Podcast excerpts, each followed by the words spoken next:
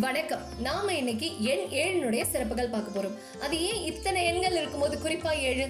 அதுதான் நாம இன்னைக்கு தெரிஞ்சுக்க போறோம். சரி ஏழு அப்படின்னா முழுமை அல்லது பரிபூரணம் அப்படின்ற ஒரு பொருள் உண்டு. சிந்து சமவெளி நாகரிகத்துல எண் ஏழும் மூணும் அதிகமா வந்து பொறிக்கப்பட்டிருக்கு. அதாவது இதே உருவமா இல்லை இதை உணர்த்தும் விதமா. உதாரணத்துக்கு ஒரு சீப்பு போல ஒரு வடிவம் பொறிக்கப்பட்டிருக்கு.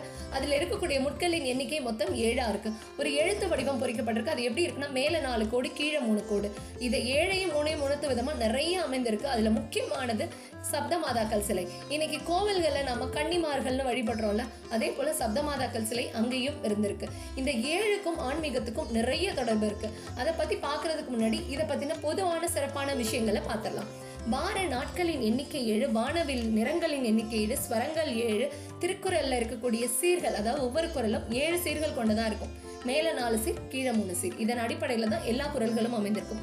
குரல்களின் மொத்த எண்ணிக்கை ஆயிரத்தி முந்நூற்றி முப்பது இதன் கூட்டுத்தொகை ஏழு.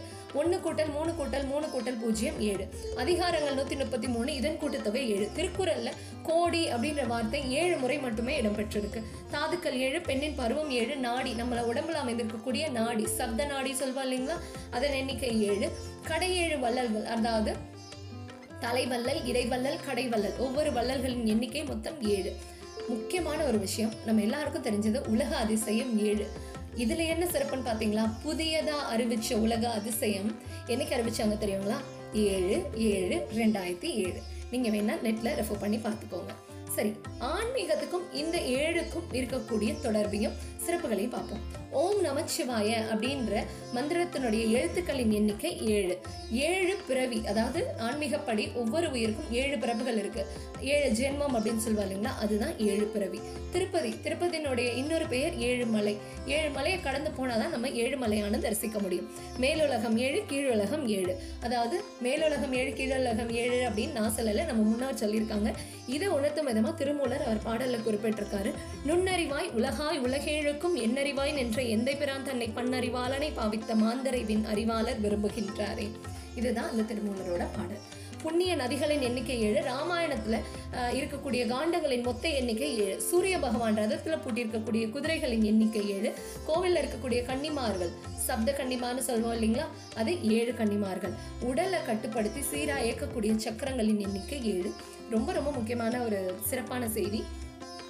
கல்யாண மந்திரங்களில் சப்தபதி அப்படின்னு ஏழு அடி நடக்கும் மந்திரம் ஒன்று இருக்கு இல்லையா? அதாவது பொண்ணு மாப்பிள்ளை ரெண்டு பேரும் கையை கோத்துக்கிட்டு அந்த அக்னிகுண்டத்தை வளம் வராங்க இல்லையா? அதுதான் அந்த சப்தபதி என்னும் ஏழடி நடக்கும் மந்திரம். அதாவது ஏழடி ஒருவரோட நடந்து சென்றோம் அப்படின்னா பந்தமும் பாசமும் உறுதி பெற்றுவிடும்னு ரிக்வேதத்துல குறிப்பிட்டிருக்கு.